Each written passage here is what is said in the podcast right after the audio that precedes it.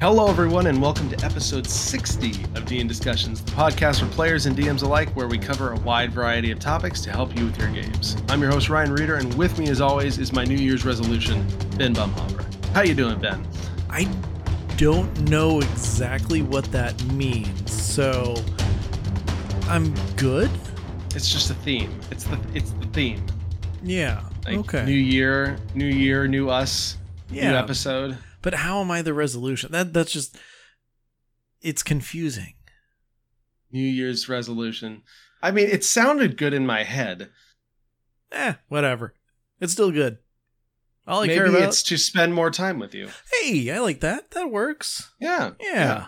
Yeah. Preferably talking about D and D stuff. Oh, definitely. And who knows? Yeah. Maybe actually getting together in person at some point and playing. Oh man, that would be so much fun. I think Just so. need this global pandemic to stop. Yeah, it's totally on. That would be super. that'd be super cool for if- so if many stopped. reasons. So many yeah, reasons. so many reasons. Oh my gosh, we are back. Yes. uh, this is the first episode of 2022, and we are very excited. We got lots of fun stuff this year. There's lots of cool known and unknown D and D releases uh, coming this year. In fact, I mean, we could talk about it later in the thing, but we've got uh, the Tal'Dorei Reborn Mhm. campaign setting coming out, I believe, next week. Yeah. Yeah. Like at- the at- at 18th or something like that. And then everywhere else on the 30th or something. Mm-hmm. Mm-hmm. Luckily, there's a Darrington Press store in Phoenix, so I might just have to go uh, track that down and see if I can get a copy. I need to I need to see if I have a if there's a store uh, on their guild thing that's close uh, on their list, so I can I can go pick that up in person. Looks fun. I have the original uh, one from the, the Green Ronin, uh, and it'll be really cool to see that upgraded in essentially every single way. Definitely. uh, new content, new art, revised stuff. Uh, yeah, it'll be it'll be super fun. And I mean, uh, that's a lovely companion to the Critical Role animated series that's coming out like on the 28th of this month, Yes. which I am super stoked for. Campaign one was one of my first intros to D and D slash D and D actual play. And so that that holds a, a special place in my heart for really getting me interested in D and D a lot, uh, and has so many wonderful storylines in in campaign one. So I'm really hoping uh, they've already confirmed uh, season one has 12 episodes, and they're dropping them in batches of three each week. Um, and they've already confirmed they're working on a season two. So I'm hoping it does well, uh, and so that they can keep this momentum going. I would love to see the entire story of campaign one told in animation that would that'd be, be- really neat. incredible. That'd be super cool. I'm really hoping season two is the Chroma Conclave. Oh, it would have to be. Because That's, it's- otherwise, they're- next. So yeah, otherwise they're skipping everything and jumping right into Vecna. is that is there really only like three major? Is there really only like three major arcs? Well, I mean, they had the the Kraghammer stuff beforehand. That's where you jump in. that's true. Yeah, They'll so probably they, have they they, go might through ha- that, allude to that a little bit. and then the the the trip to Vasselheim, and then from there, uh, once they get back to uh, the the main Emon? city, Emon. Thank you, I couldn't think of Emon. yeah, yeah, yeah. Um, and then you know that's when they jump into the Briarwoods. Yeah. So it goes from yeah, Briarwoods to Chroma Conclave to to Vecna. Yeah. It sounds like they're probably skipping the Kraghammer piece because we're Mhm. getting like the first like two episodes or whatever are the uh prequel type thing, Yeah, the like intro pre-recording, yeah, pre-recorded uh, home game stuff, and then like a ten episode series of the Briarwood arc. Then yeah, I would guess you'd have a season of Chroma Conclave and then a season of build up to Vecna. Yeah. Yeah, so you could probably do you could probably do it all in roughly three seasons. And then, you know, in all honesty, if it's as popular as it's going to be, they always have the possibility of, you know, adapting Mighty Nein. They have the possibility of adapting the the new, you know, campaign three. I mean, it could be something that continues on. Oh, totally. It'll. I'm very interested to see, like, I, I feel like we're insulated a little bit because like a million people is super cool. Like big or yeah, feels, for the big. Kickstarter. and uh and you know 60,000 people watching weekly feels really big and a million views on YouTube per episode and that type of stuff um but in the terms of shows that's really kind of small fries Mm-hmm.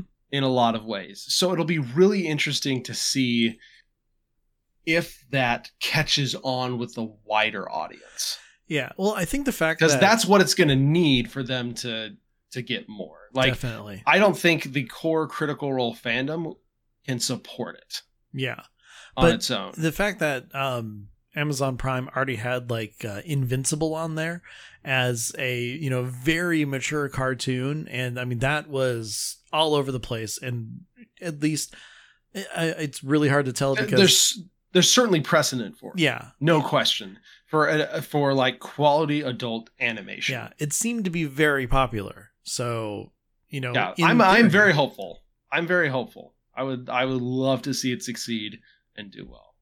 same here. But but I digress. That's Yes. that's some cool stuff that's coming soon. Uh, but we've got our own cool stuff we're doing. Uh, so we're going to be talking about two different things tonight, as as always. Uh, we're going to start out with a monster fixer segment, the first of 2022, and then we're going to jump into a new segment called Encounter Themes and this is kind of building off uh, an email that we got, uh, but we'll get there when we get there. yes So, Monster Fixer. This is this is one uh, that I actually am fairly excited about because I feel like this is a very um, underused enemy type, uh, and we're gonna be talking a little bit about gnolls tonight.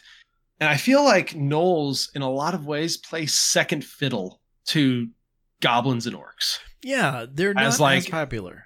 Yeah, because goblins and orcs are kind of almost your stereotypical, uh, like if you need something, some generic bad guys or some generic, you know, monsters or roving band or something like that. Goblins and orcs are are an easy go to, right?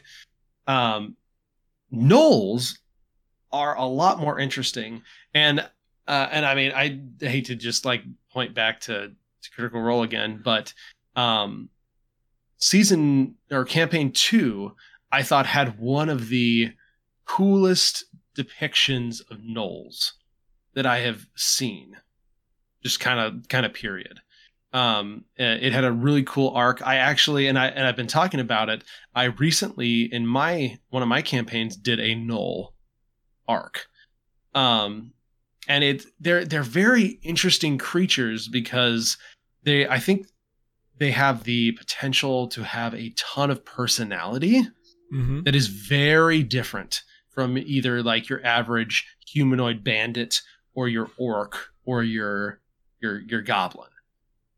Um unfortunately they're pretty boring Yeah, stat block wise. just a bit. that like if you look at art for them, if you look at the theming for them, they're these giant, towering, powerful, scary, kind of, kind of a maybe I don't know, uh, a little, little off their rocker in some ways. I Uh, can see that. depending on how you want to play them, or you could play them very intelligent. Uh, I mean, the the possibilities are endless, but that you can lean into some of that almost horror type elements. Mhm. I feel like with gnolls. Yeah, I mean, for the most part, it like basic gnolls that you're going to find in the monster manual are you know very low intelligence, very ferocious, you know, very kind of savage.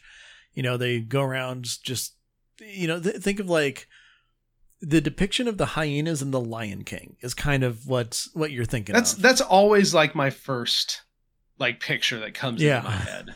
Like that kind of creepy, uh, a little a little off, uh, yeah, slightly unhinged. little like jokerish Mm-hmm. almost. Yeah, I can see that. And I mean, sure, you can definitely play it that way. No one's stopping you. But doing unexpected things and and changing monsters is exactly what we're doing for Monster Fixer.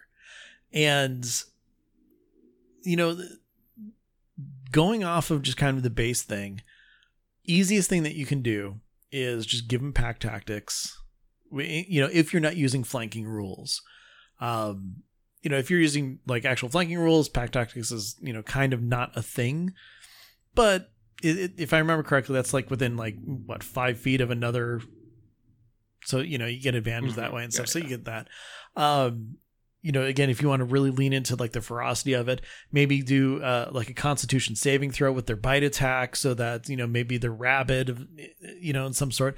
Like if you want to lean that way, there's there's ways that we can fix that.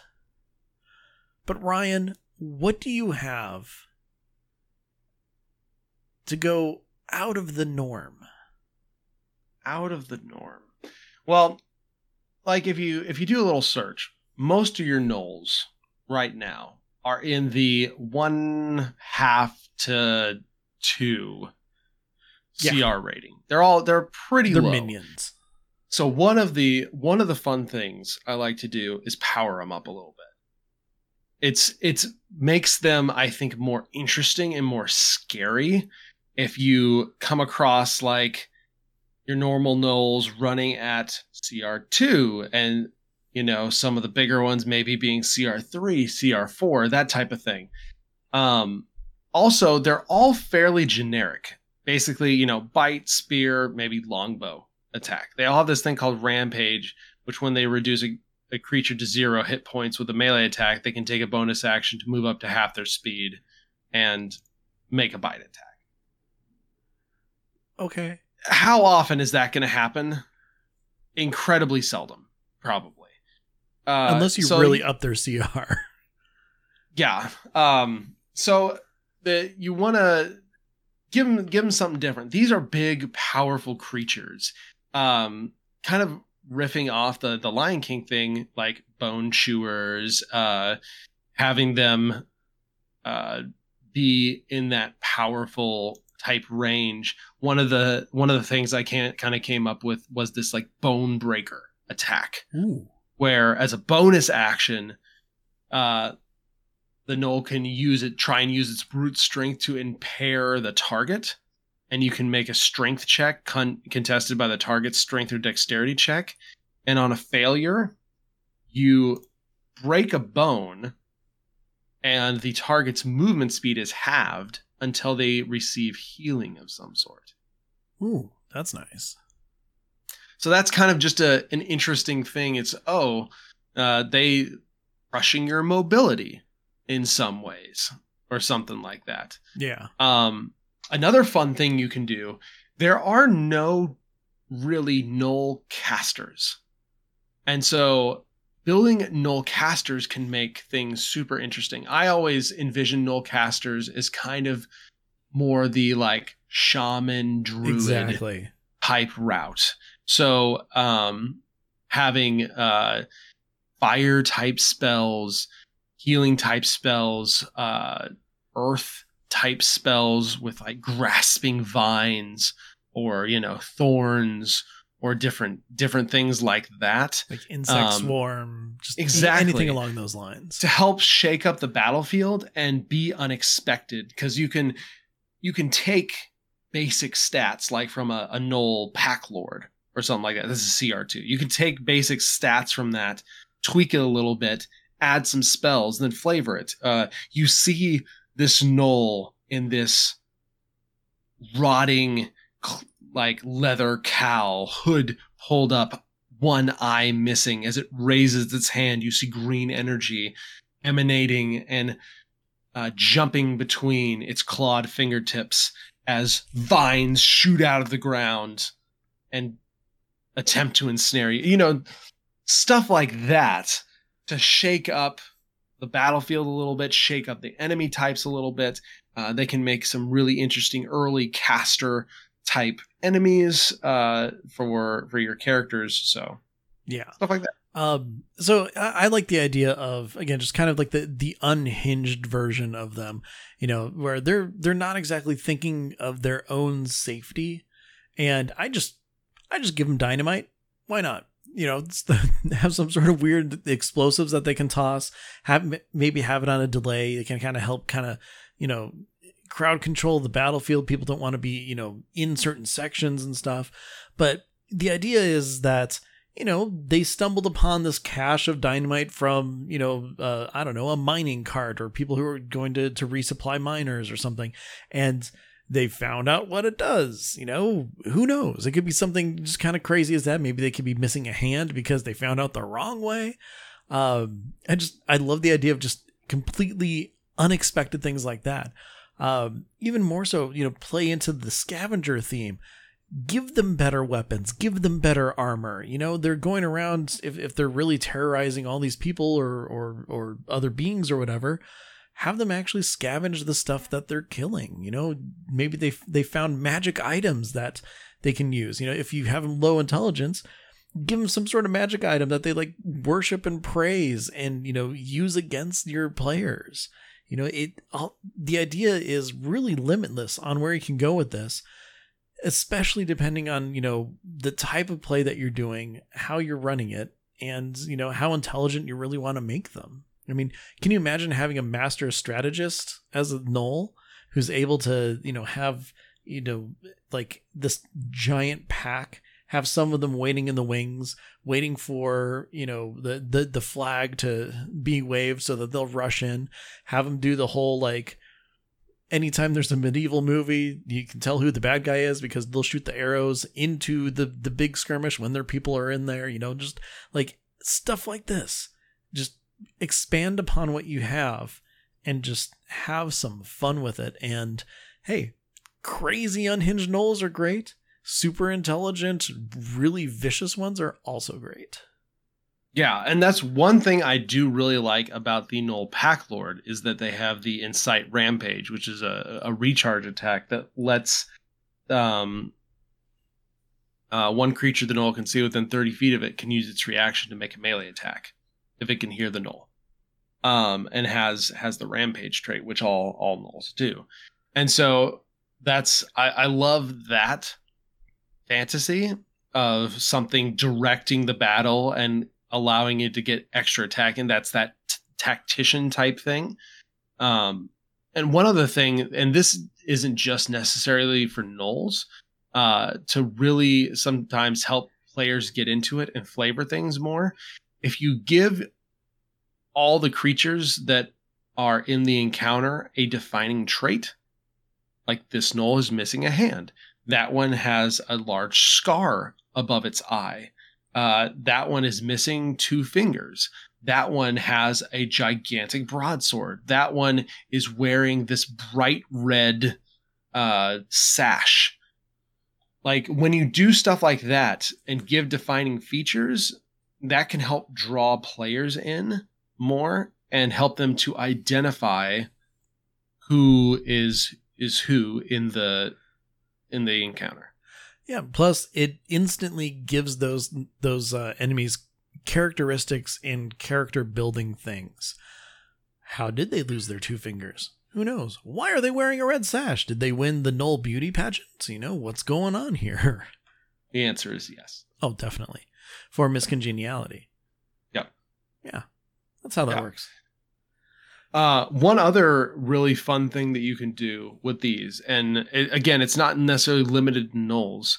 Um, having other creatures fight beside them, um, packhounds, uh, wargs, wolves, uh, potentially even as mounts, because uh, you can do a lot of interesting things when your enemies have that sort of mobility and also it adds extra combatants into the fight if you need it because now you have the the mount that can attack at will and or someone that can be knocked off of a mount uh, and have certain things happen. Uh, it's a great way for intimidation if you are surrounded by gnolls riding wolves or something like something like that or, or uh, just just because giant hyenas yeah, Gnolls riding giant hyenas. Yeah. Why not? Yeah. I mean, we're going super meta. but yeah, the, there's there's lots of really interesting things you can do, um, and kind of vary vary their attacks. Uh, they've got stats for both like longbow and melee weapons, so if you need to mix up the mix up your weapon types, that can differentiate things too. Uh, give someone like a whip, give someone like a massive great club. Again, it's all about kind of differentiating these things and giving them story without having to necessarily narrate it. Exactly. Cool. Um, um, um, and I think we'll kind of just sidle on in when talking about encounters to our encounter theme. Yeah, uh, I think that's a good way to go. Yeah, I, I mean, the, you could use gnolls in arena combat encounters, right? Oh, oh, I'm sure yeah. that they they could be, be running one. Yeah, they could be running one. So, uh, in this first kind of encounter theme segment, we're we're going off of this email that we got uh, that was asking about uh, running a sort of arena type encounter for their players and the different things that we could do that they could do to not you know just here's three fights just three bland fights. I mean you can do that but there's a lot more you can do to kind of spice that type of thing up. Um, so i i had replied back because in my first campaign i had actually run a fairly complex arena fight uh, that i can kind of summarize a little bit of. Um, but we're going to talk a little bit about um, different things you could do for arena fights specifically. So, what I replied back with was uh, back from my original game, and I, I think this is this was before we had started doing the podcast, so there's no like uh, home game summary of of this one which is which is unfortunate because it was, it was really cool. Because uh, this was back in the good old days when you could actually get together and not worry about uh, the global global pandemic. And so I had prepared a whole bunch of stuff. I had a battle map. I had stuff all written up. We had the miniatures and everything going.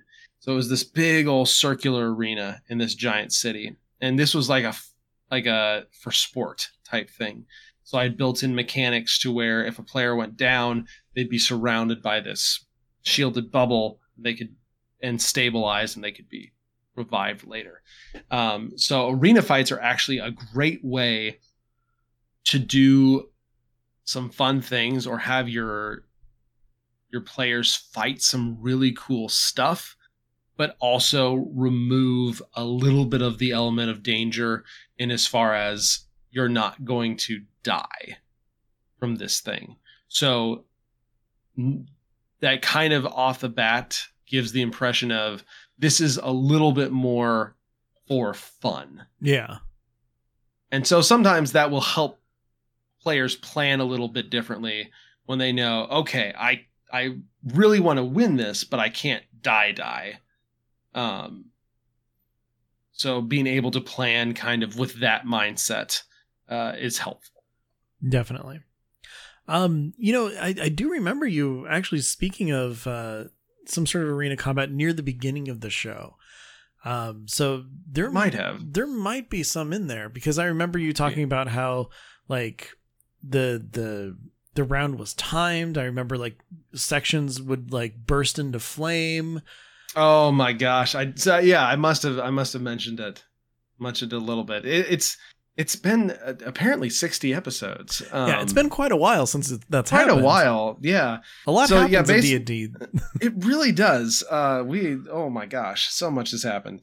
Uh, but yeah, so for my arena thing, I had split it up into three rounds, and the original round was the the most simple. It was, it was some fighters, some casters.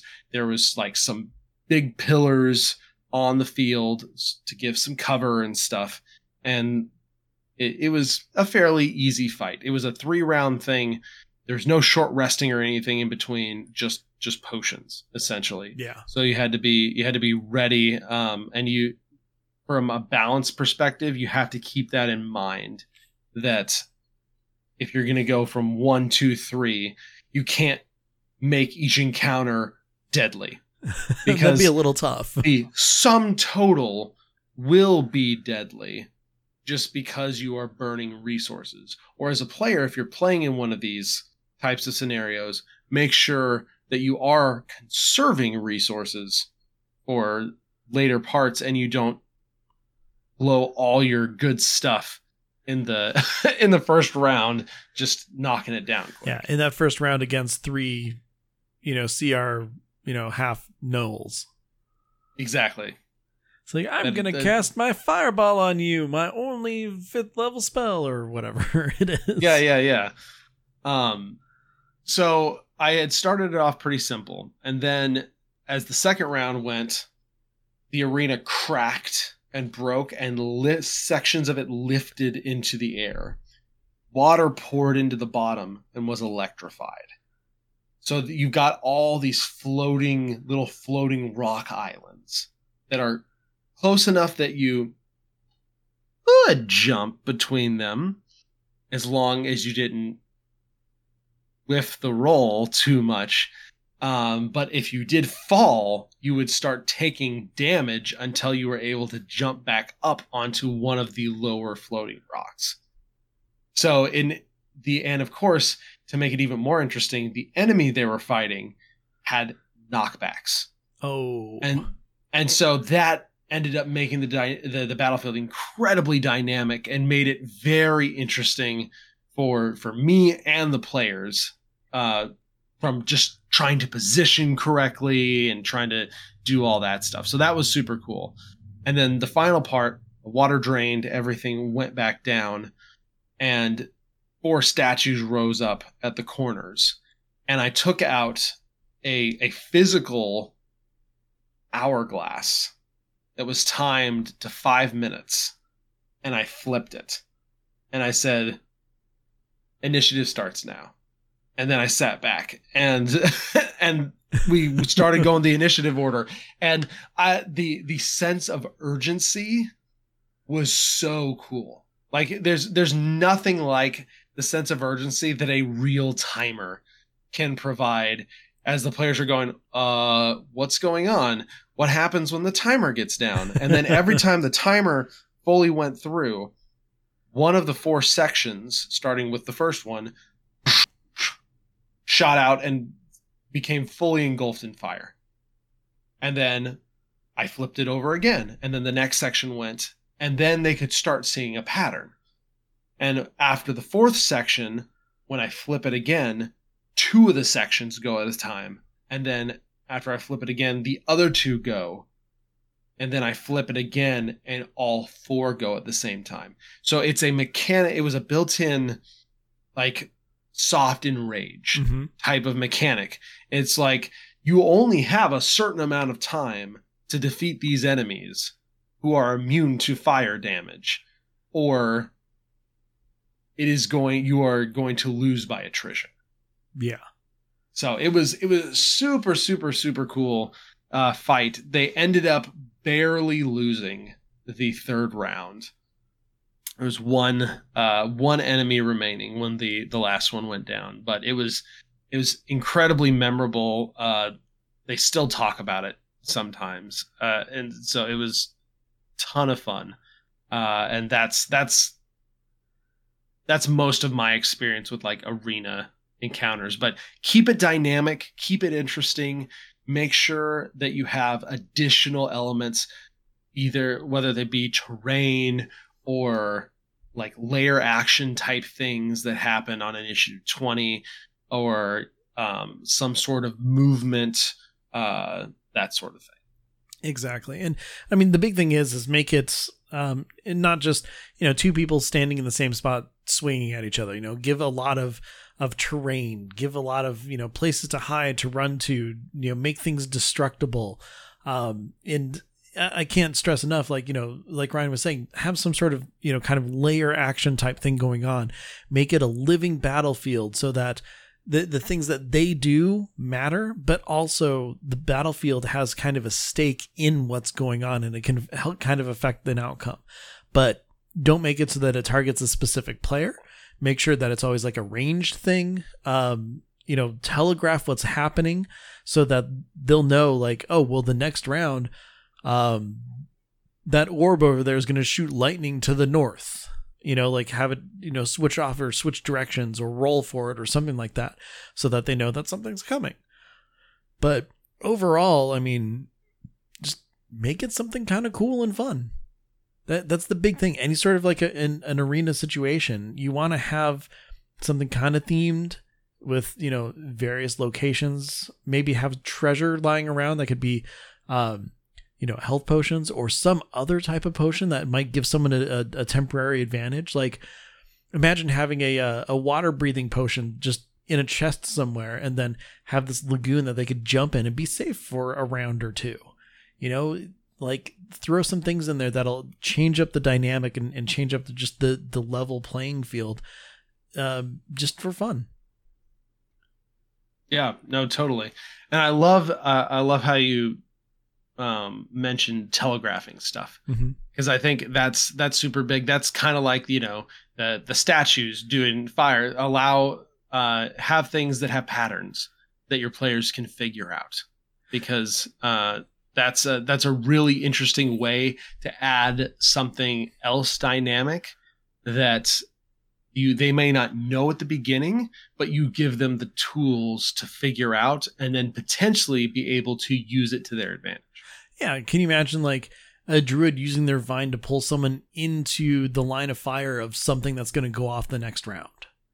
Like, you know, something like that is just going to be a really cool moment for that druid and potentially the person who gets hit as well. And guess what? You put the tool there for them to use. They took advantage of it. Exactly. I'm a I'm a huge fan of battlefield movement abilities. Like I think I think that just makes things way more interesting versus your melee and their melee get to a spot and then just hit each other for a while. Exactly. It, may, it makes it far more interesting when there's movement in play or potential movement in play, whether it's getting knocked back or thrown or teleported or something like that. Something to mix things up. Oh man, can you imagine just a random teleport where the positions of everybody just gets swapped. It just I've changes. actually got some some fun examples. Oh, cool! When we when we get uh, the our our what we've been doing. Okay, I'm really looking forward to that. Yeah, and, and I guess I guess I can kind of talk about it a little bit now because it, it is fairly applicable to this. So I ran uh, on New Year's Day that that that night, um, an an online thing with one of my one of my groups, and we had kind of planned this a little while back, and it was a PvP encounter.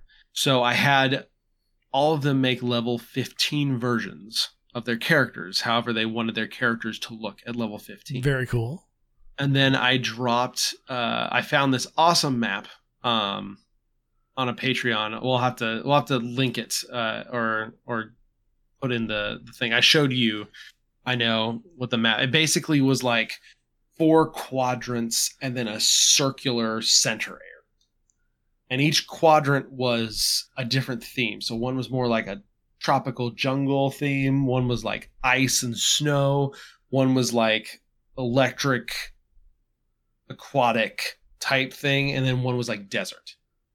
And then you had this big like whirlpool of sand surrounded by a circular stone platform with a bridge across it this giant stone hand rising up from the middle of the of the whirlpool of sand and then the whole big thing surrounded by wall found it. And there was these big walls um these big walls in between each of the four quadrants. So basically i started all my characters off one in each quadrant uh, and then I had placed different uh, a few like consumables in each quadrant that they could have looked for and found, and I believe one or two of them were found.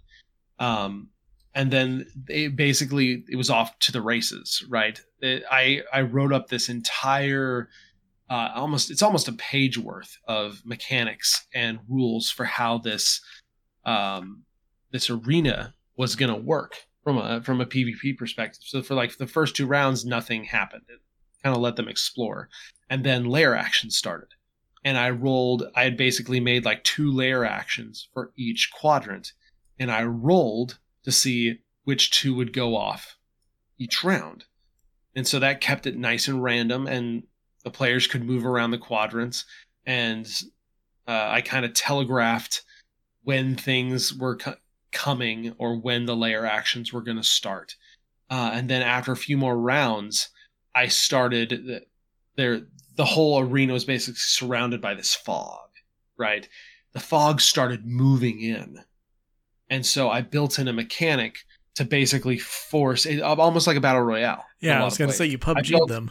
yeah, I built in a mechanic to basically force them eventually to the center point of the map so that they had to fight. And they couldn't just hide and you know whatever for for s- several rounds or, or minutes or or whatnot. And so the fog forced them in because the fog did decent amount of force damage and each turn you spent in the fog would multiply. So like if it was 46 I don't remember what I what I had off the top of my head, but if it was like 46 force damage, the first turn you stayed in the fog, the second turn you stayed in the fog, it would be 8d6 force damage, and then 16d6 force damage, and, and so on and so forth. Um, you don't, you did not, it, it, was enough that you did not want to be in oh, the yeah. fog. And when you're in and, a battle royale in the first place, you don't want any extra damage anyway. No. And so it was it was super cool because I was able to as the DM I'm kind of a passive player in this, but I was still able to have an effect mm-hmm. on the battlefield with these different lair actions. Uh, I had put teleportation circles uh, in each of the quadrants that if the person got in there, they rolled and they randomly appeared in one of the other quadrants, which was fun. Um, the middle, the middle point had a few fun things uh, like swapping the highest and lowest stat Ooh. of each character that was in there when it went off for a round. Uh, that happened and was super funny and interesting uh, to see like basically all the characters just like bulk up because strength was the lowest score for most of them uh, whereas the the warrior the fighter barbarian cleric multi-class just shrunk shrink down and have like a a negative two or something to their strength, which threw their their attacks off too, and all the spell DCs got through. It was it was super super funny. Um, and but yeah, it ended up it ended up that all that stuff ended up pushing them to the center, and there was a giant one of the mechanics. The other mechanic to the center was a giant hand would come up, and if you didn't make the saving throw, it would grab you, do some damage pull back underneath the sand, and then you would roll a d4 to figure out where in the circle you would pop back up. That's very and cool. so that that kept things fairly dynamic too. And so the the lair actions ran for a little while and then they stopped at one point to basically because I didn't want lair any of the lair actions actually doing any of the killing blows.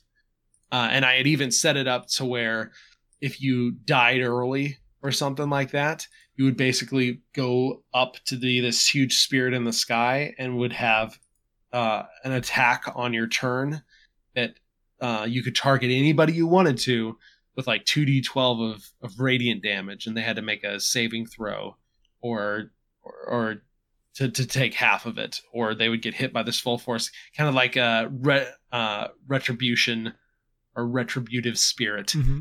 type mechanic so that whoever died first would have something something to do. Or just you know tomato being thrown from the audience. Exactly. Uh, it's it's that's one of those things where it could be like a plink of two or you know 24 so i and i just i love using d12s like not enough stuff uses d12s very true. So usually in my home brews i like 12s Yeah. It's, it's fun. But yeah, so that's another kind of example of an arena type map, uh, even though it was used for for PvP and not for necessarily story Mm-hmm. Definitely. That's cool. And yeah, I did find it, so I'll have a link to it uh, in the uh, show notes. Fantastic. Um, all right. So with that out of the way, let's kind of move on um, and talk a little bit about our community shout out and move into uh, kind of what we are doing in our games. That was a sneak peek. That was half mine. it was a lot of fun. It Wait, was what? a lot of fun. You had an arena fight in yours? Yeah. uh yeah, but yeah, that no, that one was that one was a ton of fun. Um and I'm I'm really excited that we were able to kind of get that done and and that the mechanics ended up working out fairly well Yeah. um for the most part. Uh so if people are interested, I would be happy to post um along with the map like uh, some of the mechanic type stuff if anybody wants to run it with with their groups as well. Um, so for our community content shout out tonight, we have underwater campaigns, and this is on the Dungeon Masters Guild. This is pretty cool. Um, there's a reason people don't usually run underwater campaigns. Is that reason air? That is one of the reasons. Okay. Yes. Okay. Yes.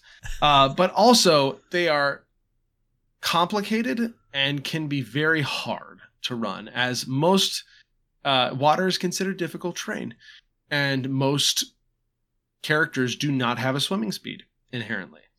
Yeah. But this is basically a guide to running underwater campaigns. So, or or arcs of underwater campaigns or sessions of underwater campaigns.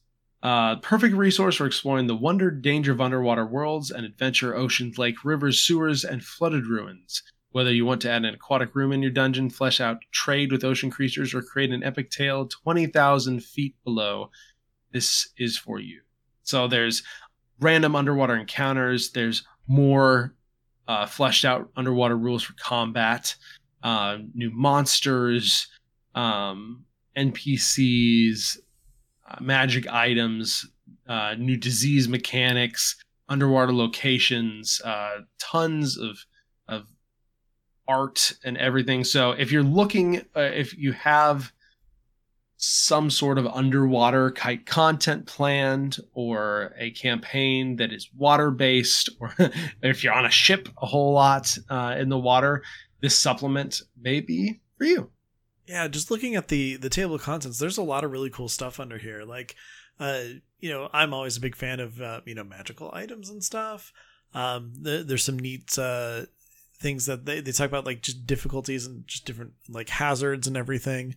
Um, shipwrecks. That is just really cool as, someone who's a big fan of Sea of Thieves and the idea of uh, just going underwater and finding a shipwreck and you know doing whatever with it. That's really cool. Or as a or fan of whatever Mermaid, might be know. there yeah, exactly. You never know. You Never know. never know. But uh, yeah, no, this looks really cool. I'm glad that you brought this up because, I mean, as of right now in my campaign, it, I don't see them going uh, to the ocean anytime soon. But you never know, and uh, I'd love to be prepared. Yeah, totally. Um, so we'll have the link to that, of course, in the show notes on dndiscussions.com. Definitely. Um, and finally, of course, as always, uh, we're going to talk a little bit about what we're doing in our home games. Uh, since I already spilled like half of it from my one of my campaigns, uh, Ben, what have what have you been doing? Uh, I've been planning a lot.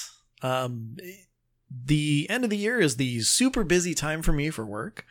Um, I was planning on originally last Saturday running the the campaign again, but uh, having worked nonstop for a few weeks beforehand, I thought, you know what, I'm gonna take the weekend to myself, have some time, which was a very smart thing to do because it's funny after I take those times, I realize that I know that I'm ready and and just getting back into the D and D mindset.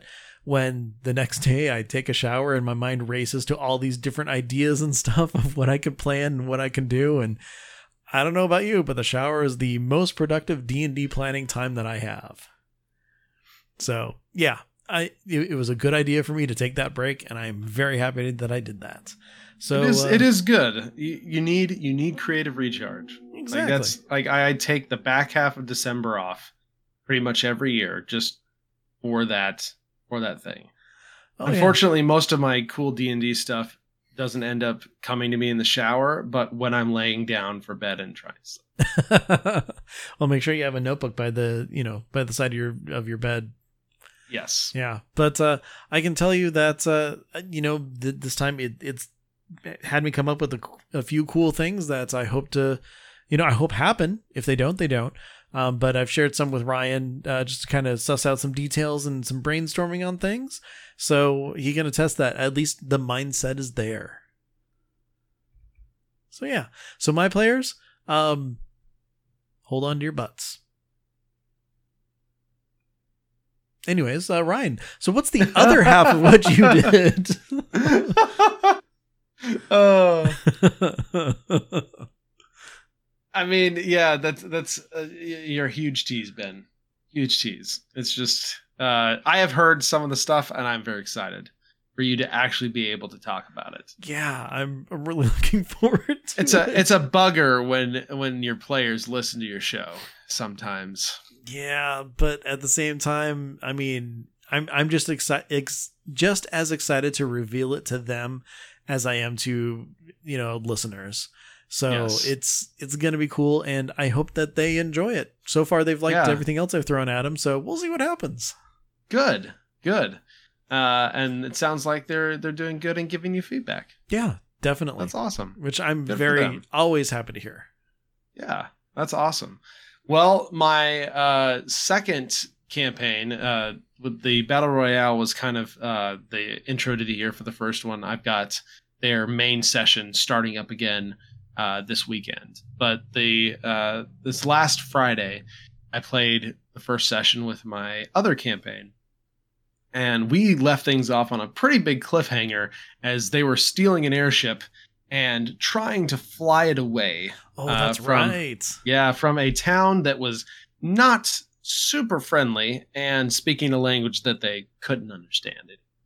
Uh, so our artificer was able to get a rudimentary grasp of the controls, and uh, they they took off. Um, soldiers in jetpacks and heavy armor followed large blasts from some sort of weapon from the town smashed into their their ship. Wow. uh and so we I, I broke out the virtual tabletop and we had this chase slash midair battle scene. Um and it was it was super cool. So well, one of them was like trying to fly the ship and direct it and stay ahead to keep too many enemies from piling up at once uh the other three were out on deck trying to keep the soldiers from landing and getting to apparently the captives that they found in two different cages uh, on the underside uh, in the hold of the ship. And so they hadn't had time to talk to them at all yet because running for their lives and whatnot since Yeah. they, they stole stole something that uh, they shouldn't have. And so uh, it was super fun the the whole sequence was super fun because it was interesting to see all the creative ways they used to try and deter or defeat the assailants before they even got to the ship. And so things like uh the the druid did a hold person on one of them Ooh. and I said, roll a d20. We were going odds and evens. Uh, odds was up, evens was down. Uh, so he rolled and he rolled evens, and with no control because the body of the soldier was paralyzed, zoom, straight down into the the tree canopy and Oh no. little explosion. So that was that was super fun. Um our monk was able to was just like, "Can I just hit the jetpacks when they land?" And I was like, "Yeah, you you totally can." Uh so she ended up smashing the jetpack and then kicking them off the ship, uh, which was super cool. And I mean, they're taking a little damage and stuff as this was going on. Uh, and then one of the large flying suits of armor, uh, our pilot actually like, can I just stop the ship and have him smash into it? And I was like, you can try. and so I ended up s- stopping the ship. The the larger suit of armored guy smashed into the ship, fell down onto the deck, uh, and so they were able to get the jump on him. Uh, our wizard was firing magic missiles all over the place, uh, and then our druid, oh my gosh, threw me for a loop big time and turned into a giant toad Oh. started eating them oh, that's great. so uh ended up eating two of them and basically digesting them in the stomach acid that does damage every turn uh so that was completely unexpected but super fun for them. And so they were able to uh barely um outrun even uh, a large when a large mech attacked and ripped open a hole in their ship. They were able to to fend it off uh, and make a, a getaway. Went down and started uh, and opened the doors to the the prisoners place and neither of them spoke anything our wizard has comprehend languages which has been super nice for them so he can understand what they're saying but he can't actually say anything Yeah. back that makes sense Exactly. so one was like a like a thinner gaunt uh lanky type man probably in his early 20s um that seemed to have like a rattier version of these house colors that they've they've started seeing pop up. And the other was a small girl with this little um little like crystal necklace. And uh the last thing that happened was she held it up uh and I was like she holds holds it up to you like she wants you to touch it. And so our wizard touches it I was like you need to make a saving throw unless you are willing is like I'll be willing and I was like ooh look at you leap of faith uh, and I was like, you feel like someone's rooting around in your mind a little bit. And then she takes the crystal necklace back, um, because it's just around her neck. She was just holding it up. And then in perfect common, she starts talking to him. oh, that's says, like, perfect. That's better. And that's where I ended the session. So that's really good. I'm really excited for what's next on that. Um, they've freed some prisoners and got an airship. The sky is the limit, literally. So we'll see. Uh, we'll see where it goes. Yeah, that's really interesting. I mean, I love the world that you've been building with this. So, like hearing what they do is a just a real treat because they don't have even close to the idea of what the actual world is because I mean, you've you've you've told me about it. And Yeah. seeing them discover all this and and hearing about it is really cool. So- it's it's super fun because this is a continent that I hadn't had built out a lot Yeah. before this campaign.